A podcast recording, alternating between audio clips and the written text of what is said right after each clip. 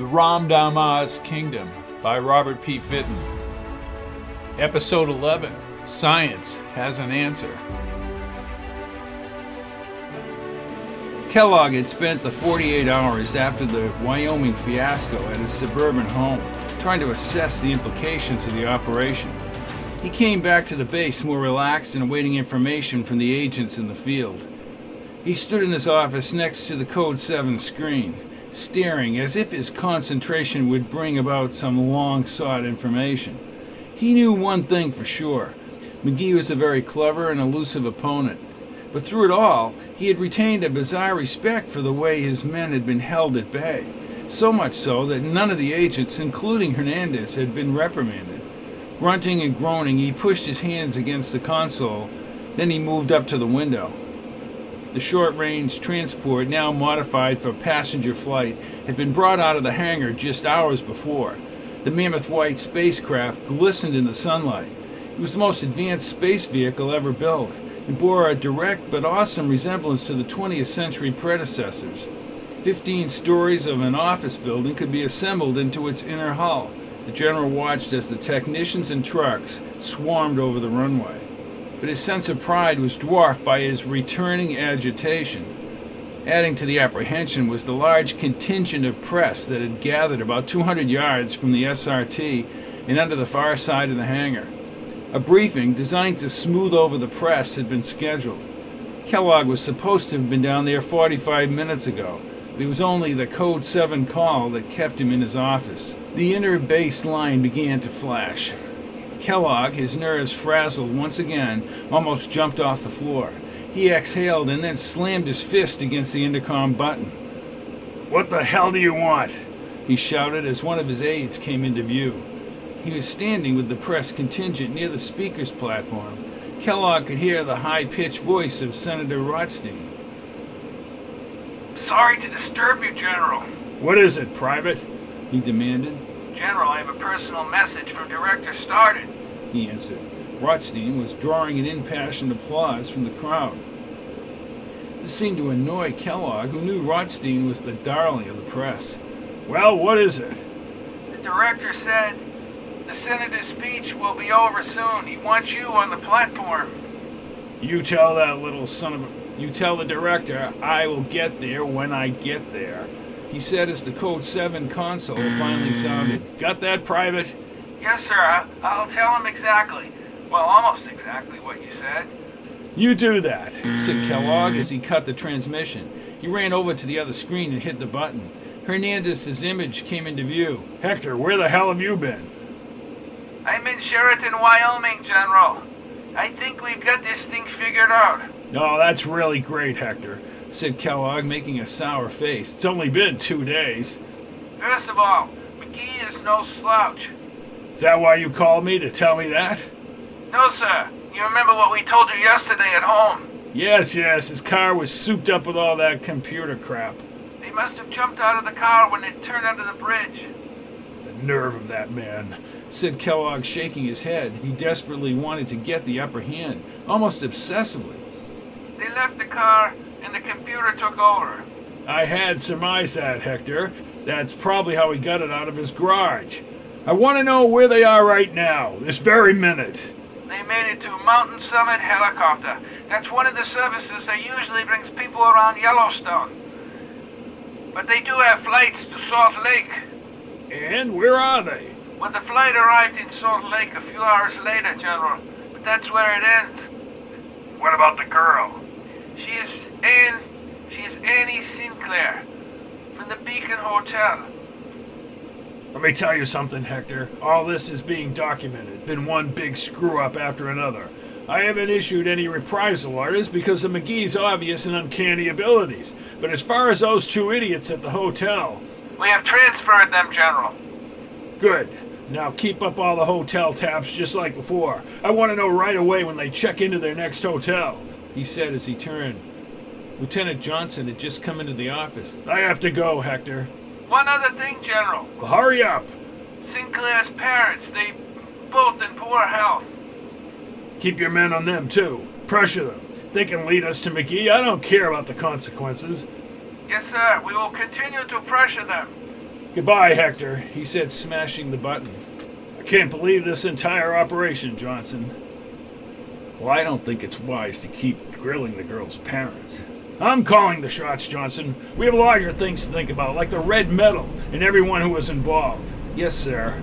You ready to go down? Johnson brought the angry Kellogg away from the administration building. In order to avoid the press, the lieutenant steered the tiny jeep right into the hangar. Kellogg was insistent his image not be picked up by the cameras. That would only bring more questions about where he had been and why he was late. Screeching the tires, Johnson stopped the Jeep near one of the outside exits. But just as Kellogg's luck would have it, Walter Stoddard and two of his aides had just walked through the exit. Oh, just what we need, scoffed Kellogg as he got out of the Jeep. The two men began walking toward the director.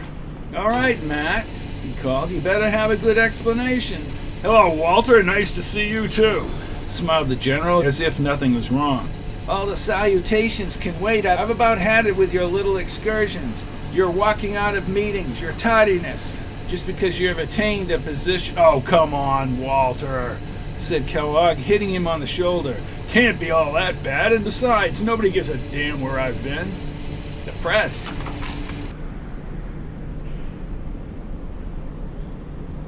Oh, is that right? You listen to me, Matt, he said as he came to a stop. Rothstein is out there stirring up a storm. All that new welfareism is playing right into the hands of the press. We have to counter this, Matt. Stay clear of all the hostility. That's why I've decided to cancel your speech. You did what? He exploded. Who the hell gave you permission? I am the director. I'm the SIA's chief military officer on this base and in the agency. My point of view is important, especially with all those bleeding hearted fools running around here. There you go. Forget it. Just what they want to hear. They'll turn around everything you say. Don't tell me Barrett is going to speak. laughed Kellogg. Pete will be able to handle them. Oh, good, good, said Kellogg as he moved ahead. I'm not in the mood for those sons of bitches, anyways. We watched Kellogg moving out of the hangar. Rothstein's buzzing voice, flavored with a Queen's accent, was echoing all over the speakers. He was the hero of the liberal movement, and with just a year away from the first primaries, he was the leading contender for the presidency. Well, thank God he's almost done, remarks Stoddard as they came closer to the platform. The general was waiting for them.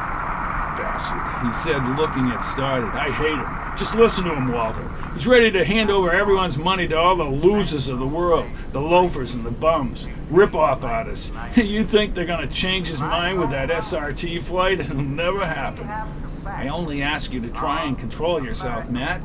Present some element of dignity, Sid Stoddard, straightening his tie. Now, if they ask you anything, just refrain from comment. Oh, of course, Mr. Director, sir, said Kellogg sarcastically as he saluted Stoddard. They went around the press contingent and back to the platform. Seconds later, they emerged from behind the blue curtain at the rear. Senator Rothstein was bringing his emotional voice to a crescendo as he closed his remarks. The crowd was very enthusiastic just as Kellogg and Stoddard came up on the stage. See? They just love us, Walter, said Kellogg. The director was not amused as they went into the front row of seats. Kellogg sat down next to the fidgeting Barrett. Ah, hello, Matt. I hear you stole my speech, Kellogg yelled in his ear. Stole? laughed Barrett. He was impervious to the general's barbs. I like that. Stole. Yeah, that's nice. That's nice, Pete, said Kellogg, rolling his eyes. Rothstein was almost through, and he knew the crowd was with him 100%. I always hate to end with a speech, he said. I can only say my committee on space exploration is an objective committee. Director Stoddard, he said, turning briefly. We know how strongly you value the space program, and we know how the public feels on this matter, but we will all be going up there into space, into the wild blue yonder. God help my heart. And seriously, I will give the agency every opportunity to present their side of the story. I've never doubted the magnificent drama presented by going into space, the glory and the prestige. I'm only saying, as are many of my Earth colleagues, we have many pressing problems here on Earth. It will be your job, Mr. Director, to convince the committee of your purpose. Thank you. Thank you very much. He said, stepping back and waving to the crowd. They rose to their feet. Rothstein took his paper from the podium. He waved to them once again as the applause continued. Then he turned to Stoddard, who had come over to the speaker's platform. Save some of that applause for us, Senator, Kid had Stoddard. I'll need it for myself next year, Walter, he said, returning to the podium to wave once again. The crowd responded. Stoddard, Barrett, and their aides were even applauding. Everyone but Kellogg. He hated Rothstein. I'll see you before the launch, Walter, said the senator as he passed, heading for the back of the stage. Kellogg had walked up back and was standing off to the side. Rothstein saw him out of the corner of his eye. He and the general had locked horns many a time before. Puckering his lips, he turned toward the general and pretended to kiss the air in the general's direction. Kellogg was outraged, gritting his teeth as Rothstein moved behind the curtain.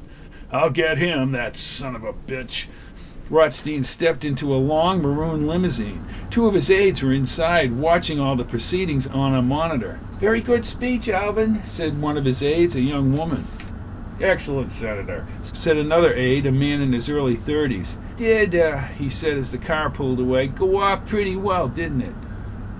All the networks plan on running it again tonight, said the woman. Good, good, that's just the way we want it, he said, leaning back against the leather seat. He loosened his tie as the car sped up across the base.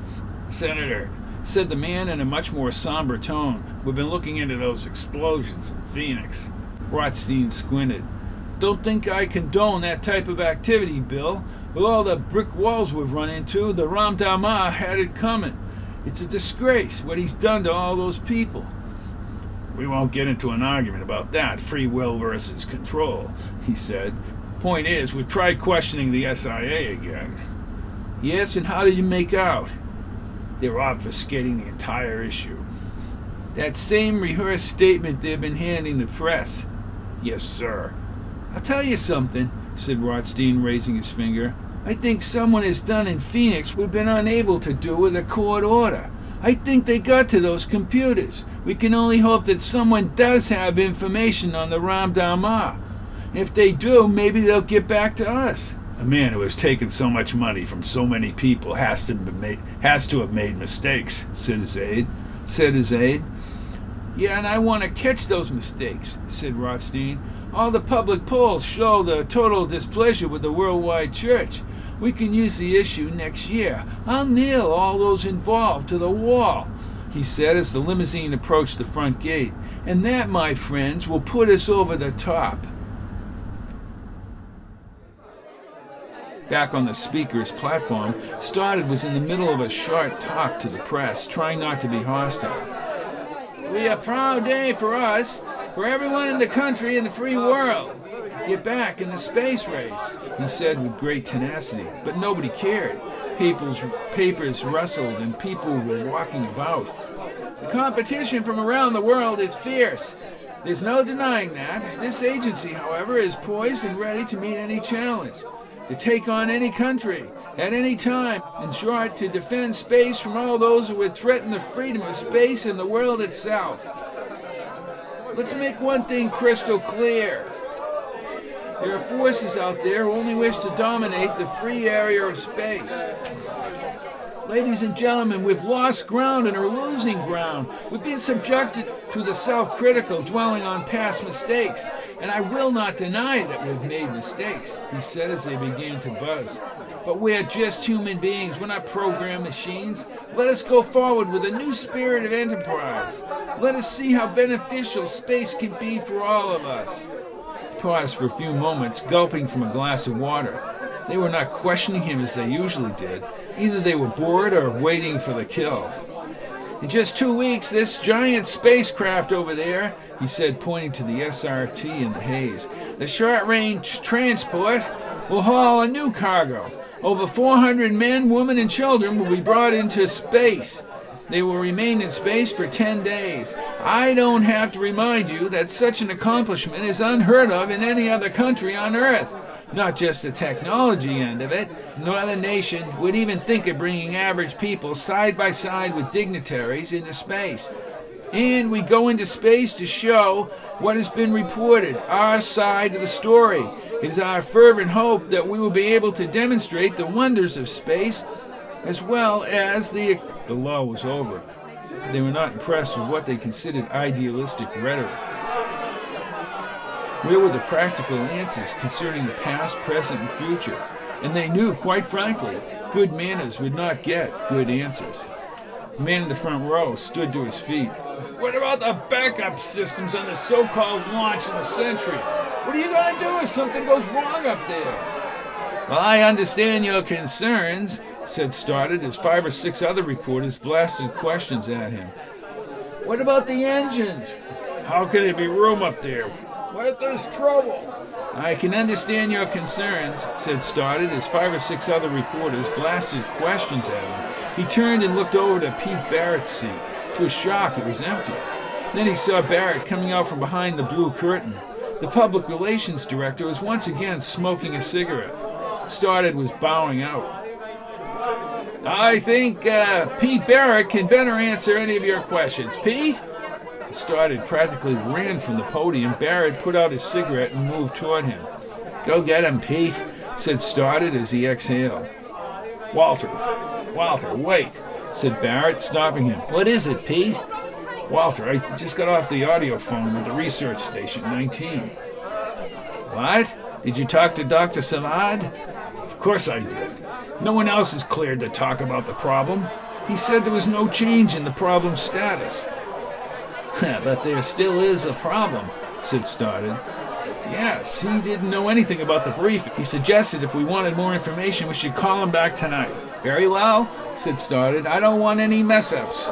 And by the way, thanks for throwing me to the wolves, Walter, said Barrett as he walked away. He headed for the podium in the press. Sometimes Stoddard's attitude bothered him. It was as if he threw all the responsibility on his shoulders. He stepped up to the speaker's platform and took a deep breath. All across the country and the world, the television sets picked up this man with the sandy hair and black rimmed glasses. All right, I'm so happy to see all you people here today, he smiled. They could detect a touch of sarcasm. Barrett knew what he was up against ever since he had joined the agency. He had thoroughly defended the agency's policies. Usually, however, the attacks were sugarcoated, but his patience, due to the increased stress, was growing thin. Now, I understand there might be one or two questions out there. You want to know about the backup system? shouted the same man who was still standing. I understand what you're saying, John. I can assure you there's absolutely no need for anyone to get all riled up about this. Well, it's damn relevant, Barrett, shouted a small woman to the right. We're talking about people's lives here. Well, yeah, of course it's relevant. The agency's taken every precaution in the area of backup systems. Two days ago, we issued. Never mind what happened two days ago, said another reporter, talking through his own loudspeaker system. Yeah, if you will please let me finish, said Barrett, raising his voice. I was just about to say we've completed a briefing paper and tape on all the backup systems. Everyone should have gotten a copy of that report.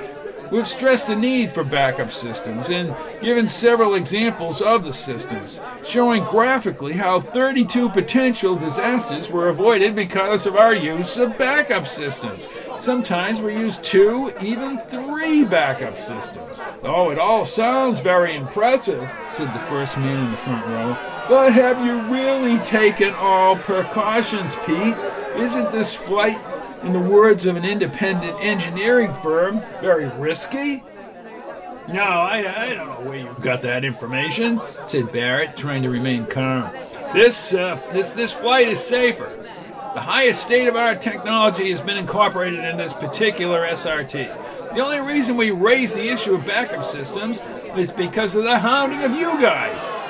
Well, thank God for the press. In other words, said Barrett, He's now getting angry. We're providing more than adequate information. That may be true, but the distance between stops is extraordinary. This SRT will go for hours alone into deep space. First of all, your designation of deep space is somewhat elusive. We will not be going into deep space. I suggest you recheck that definition. Secondly, we move the SRT over greater distances every day, hauling large cargo bays of freight. There is no difficulty on those flights, and there won't be any difficulty on this flight. I have every confidence in the SRT performance capacities and capabilities. It will perform without a hitch.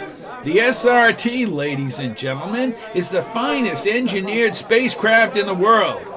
Oh, yeah? Are you an engineer? He reached for the water, cracked another man. Barrett almost spit out the water. His face dropped as the man continued. I'm going up on that contraption of yours. Can you give me, as an individual, technical reassurance? Let's hear the technical side of this. First of all, sir, I'm not an engineer. I've never claimed to have a vast technical reservoir of knowledge. However, I've been assured by our technical people that this spacecraft's specifications are superb. It marks the advent of a new age. Isn't it about time decisions about those standards were taken away from the elite elements of your space agency and handed back to the people? Barrett's face was tightening. Everyone is being kept from the truth. If you will shut up for a second, he shouted as they all began yelling at him. What we're trying what we're trying to do is the whole idea behind this flight is to bring the truth to the people. That's what the SRT is all about. The people have no voice, Mr. Barrett. We've heard the agency's assurances for years. Assurances that have been spoon fed to our people while they have suffered in our urban ghettos. While medical aid has been denied to the poor and disadvantaged. While food programs have been cut out. You, we don't need any more of your assurances, Mr. Barrett. Not while the whole world suffers. Agency cover ups and lies, shouted another man, stepping right up to the aisle. That is your accusation, sir, said Barrett, pointing his finger at the man. But the people were speaking up from all sides. You admit it yourself, said someone else as he stepped back. You admit you're not qualified to talk about this. I have technical experts who can validate. No more experts! Barrett, the advertising man who had engineered some of the largest and most successful campaigns, could not even kowtow the press. The last thing the agency needed was another confrontation, and he was getting paid to promote the agency, not to start a major war, but he was losing the battle and the war. You should have been better briefed, said a young man trying to get his two cents worth on television. That's it, said Barrett. I've had it with your rudeness. His voice erupted around the spaceport. You could envision Stoddard's face behind him. You know, I don't object to any of your questions. You have your opinions, okay? I can stand for the way you jump all over somebody who's sincerely trying to explain the position. You automatically think we're out to twist the truth. A little courtesy, he said, pausing for a moment. The SRT, he said, pounding his fist on the podium, will pay for itself. I don't understand all your questions as if the taxpayers' money was being diverted into this flight. Barrett was through. He had said his piece. Pressing his lips, he slowly shook his head. Stoddard stood in front of his chair. Right winger! Right winger! shouted the crowd as he walked into the back. I'm sorry, Walter. I admire your courage in speaking up to them. Not the way we wanted it to go. At least it's been put on the record. I thought you were just a little wimp, said Kellogg as he hit Barrett on the shoulder. I'm glad he has your bullet of a provo, General, said Stoddard. From behind the curtain, Barrett's wife, a short, dark haired woman, was signaling for him to come back. Barrett excused himself, and his four children were waiting. Despite all the hostilities, all the pressure from all sides, he still had his devoted family. Barrett leaned back in an office chair. Laughing deeply, he almost fell out of the chair. Upper echelon personnel were ending this long day in Stoddard's office, having a few drinks and trying to relax. The little gathering, after a most trying day, allowed them to at least shake loose some of the never ending pressure. Well, just because, Peter, said Stoddard with a drink in his hand, just because you personally want to lynch every member of the press corps. Didn't you get my memo, Walter? asked Barrett, still leaning back in his chair. Memo? asked Stoddard. What memo? It's on all channels, Walter. They just Stoddard to set up a hangman's platform inside the hangar. Oh, for God's sakes, Sid started as he laughed. Not that I wouldn't like to see a few of 'em dangle, mind you. I don't see why you guys always want to go to the extremes. said Kellogg, obviously poking fun at himself. Extremes, shouted Barrett. All right, General Extremes. Matt was just presenting his new plan to me yesterday, Sid Stoddard as he took a sip of the liquor. Yeah, he wants to get a computer list of all his liberal friends and load them on the SRT and. Rothstein, especially, said Kellogg, raising his glass. Yes, I believe he wanted to strap him naked on the nose of the SRT, Sid Stoddard as they all laughed. Do you think the senator would object? said Barrett, laughing. Not if he becomes president. He can run that picture in his ads, said one of the department heads in back. Right, said Stoddard, filling the liquor. See, Matt wants to put them all inside the transport and just, he said, motioning with his hand, let him go. Not a bad idea, smiled Kellogg. Wasn't so late I'd make the arrangements. Oh, what time is it? It's almost 11:30, answered the general. Peter, Peter, Sid Stoddard as he rose. I think it's about time we all headed out. Let the boys stay here and enjoy themselves. Right, Walter. I don't know about the rest of you guys, but I'd like to get some sleep tonight. Who needs sleep? asked Kellogg as he poured himself another drink. Oh, enjoy yourself, Matt, smiled Stoddard as he and Barrett moved into the corridor. They trotted to the elevator, and less than a minute later, they were inside the basement communications area. Hurrying past the MPs at the door, they sealed it shut, stepped right up to the pr- primary control for the flight. They moved between the consoles along the giant space map and the screen up front, with voice control and coded signals. The door to the glass the door to a glass booth was open. They were inside the communications room. Sometimes I wonder, said Barrett, sitting down in front of the screen, if Kellogg hasn't been monitoring everything we've been doing in here. If he has, Pete, we don't know about it. He's not the only person in the SIA. Our contacts have specific orders to keep this room and the channel under surveillance, Peter. Said Stoddard as he activated the screen. The picture at first was very bright and scrambled. Barrett reached into a lower compartment and pulled out an adapter and handed it to Stoddard. The director plugged it in and the letters filled the screen. Research Station 19. Signal ready. The image of a very clean cut man with short gray hair slowly replaced the letters. He was dressed in a light green jacket and a blue turtleneck. Dr. Savard, good evening, good evening, said Stoddard. Your image is very strong this evening, no interference. Yes, I, uh, I've been reading you clearly, too. I trust all is well with you gentlemen tonight. Everything is as well as it can be expected down here, said Barrett. You mean the press? Yes, Doctor, said Stoddard. I'm afraid the press is once again pursuing its provocative livelihood at our expense. Unfortunate. First of all, let me apologize for interrupting the briefing.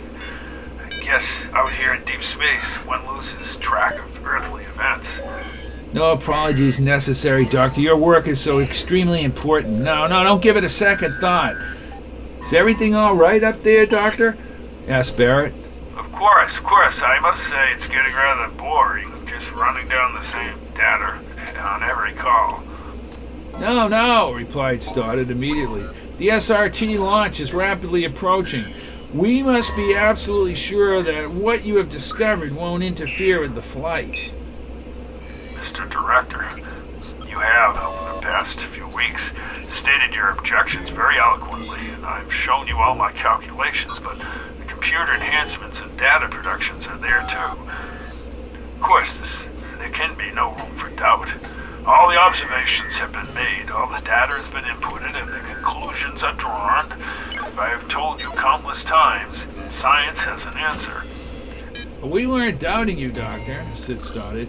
You, in light of your troubles with the press and the prevailing political situation in this country, can understand our uneasiness. Of course, Mr. Director, be assured, all is well in space. Trust me. Everyone on RS-19 has been working round the clock to double-check all our calculations and ratings. Everything is safe. You will have your launch, gentlemen, and everyone will be satisfied. Your word's always been good enough for us, Doctor, Barrett proclaimed. We only want to know the present status. In a word, gentlemen, unchanged. Now, I'd strongly advise you to move at full speed ahead with your launch preparations, and quite frankly, all these check-ins are totally unnecessary. I can merely call you if they change in status. I can move the communication to a two-day call. In the evening, same time, said Stoddard. Very well. I can only tell you that I will have more to say about nothing. Replied Savad. We're on top of the situation here. We understand, Doctor, said Stoddard, trying not to upset him. Good evening, and don't worry, said Savad. He started to get up from the chair, calls being an obvious irritation to him, and the screen reverted to transmission over. Think we're pushing him, Walter, said Barrett. Man is the leading astronomer in the world, and you or I are just laymen. We, we've been badgering him about his expertise. Well, I quite agree, Pete. Leave the problems to the experts said the director as he stood. Now I'm finally going to get off this damn base and get a good night's sleep. I'll be in late tomorrow. We still have our work cut out for us.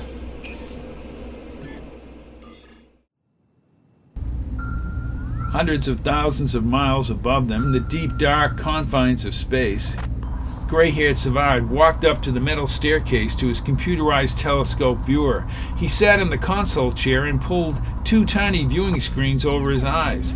The consoles were activated, and once again the doctor began scouring the heavens. His reputation was unchallenged, and his judgments were always exact. He was a scientist in the utmost sense of the word, continuously receiving his data and grinding it through the computers and his own mind a constant refinement and fine tuning of his perceptions, and the final result he genuinely believed would always substantiate his time worn adage that science has an answer. Join us again next week for another adventurous episode of the Ram Ramdamas Kingdom Who is He Who Commands the Masses? Produced by Fitton Theater of the Words.